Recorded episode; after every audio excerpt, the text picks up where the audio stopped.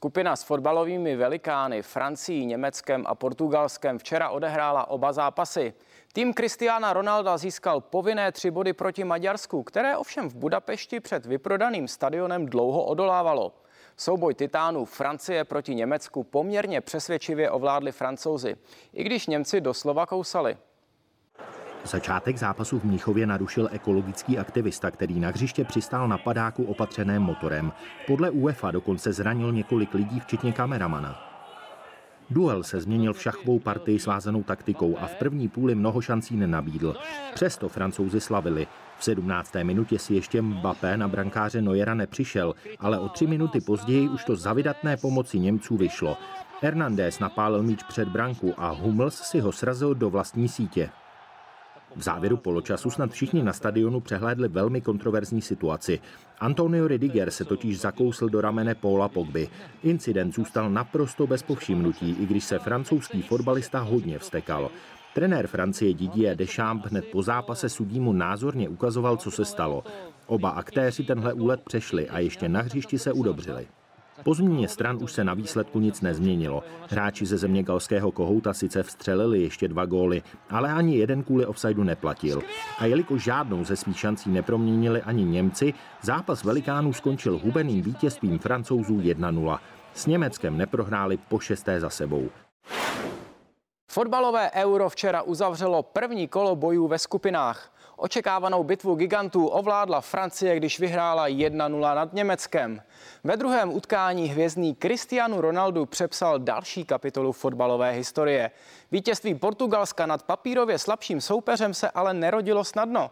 Ve fantastické atmosféře vyprodaného stadionu v Budapešti Maďaři dlouho odolávali. Tohle nejsou archivní záběry z období před pandemií. Puškáš arénu v úterý zaplnilo téměř 70 tisíc fanoušků, kteří vytvořili domácím fantastickou atmosféru. Ta možná zaskočila i poslední evropské šampiony. Portugalci se jen obtížně dostávali do šancí. Naopak sebevědomí Maďaři málem dostali favorita do potíží. V 80. minutě střídající Šen prostřelil Patricia, jenomže gól padl z offsideu. O čtyři minuty později Guerreiro naopak rozvenil maďarskou síť a jeho trefa už platila.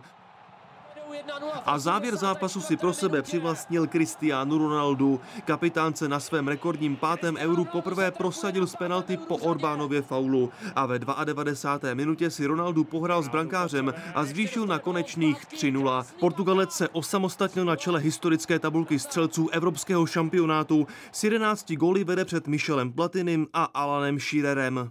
Myslím, že to bylo zasloužené vítězství. Nyní už se soustředíme na další zápas proti Německu. Jsem velmi zklamaný z výsledku. Nikoli z naší hry. Řeknu to znovu. Až do 84. minuty jsme si vedli velmi dobře. Díky vstřelení tří bránek vedou Portugalci skupinu F před Francií. Hokejisté Tampa Bay vrátili v noci na dnešek New Yorkským Islanders porážku z úvodního semifinále playoff NHL. Obhájci titulu na domácím ledě zvítězili 4-2 a sérii tak srovnali. Pod výhru se výrazně podepsali Češi. Po gólu dali Ondřej Palát i Jan Ruta.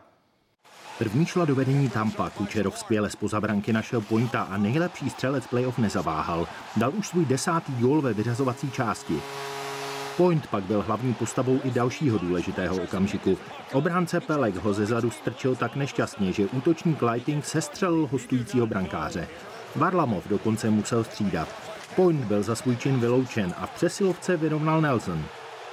Barlamov se sice na druhou třetinu do branky vrátil, ale nebylo to nic platné. Přišly velké české chvíle. Kučerov si ve 34. minutě tentokrát jako adresáta své přihrávky vybral Ondřeje Paláta a ten konečně přerušil sérii osmi zápasů bez vstřeleného gólu. Hned v úvodu poslední 20 minutovky navíc slavil i obránce Jan Ruta. Jeho střelu od modré zastavila až síť v brance. Šlo o jeho první bod v letošním playoff. A když se po další Kučerovově asistenci prosadil i Hedman, bylo rozhodnuto. Islanders výsledek už jen skorigovali. Tampa zvítězila 4-2 a srovnala stav série na 1-1.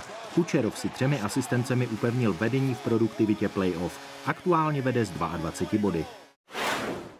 Ještě dříve, než se na pražský Karlův most začaly vracet hloučky turistů, přehnala se po něm Formule 1. Jistě si na tu zprávu vzpomínáte. Unikátní monopost pak zamířil přes Moravu až na Slovensko. Všechno se odehrálo kvůli natáčení výjimečného filmu, ve kterém účinkují i české sportovní hvězdy. Markéta Davidová nebo Martin Šonka. Let's go. Řvoucí osmiválec, pobíhající mechanici, to vše v kulisách Pražského hradu či Karlova mostu. Vše pod taktovkou sehraného štábu. Režírovat formuly, když to takhle vezmu, je samozřejmě výzva.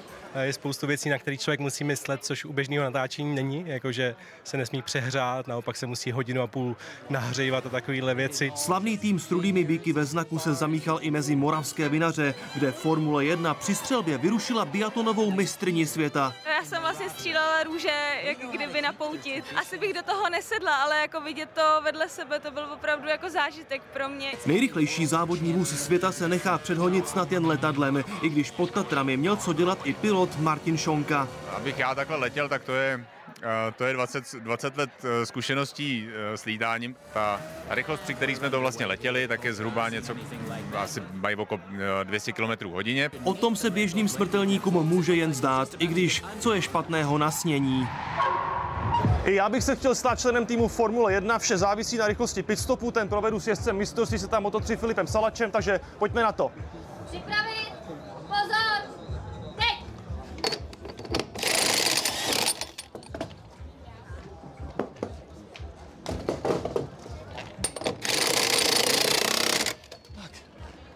10 sekund, tak to je náš nejlepší pokus. Díky moc.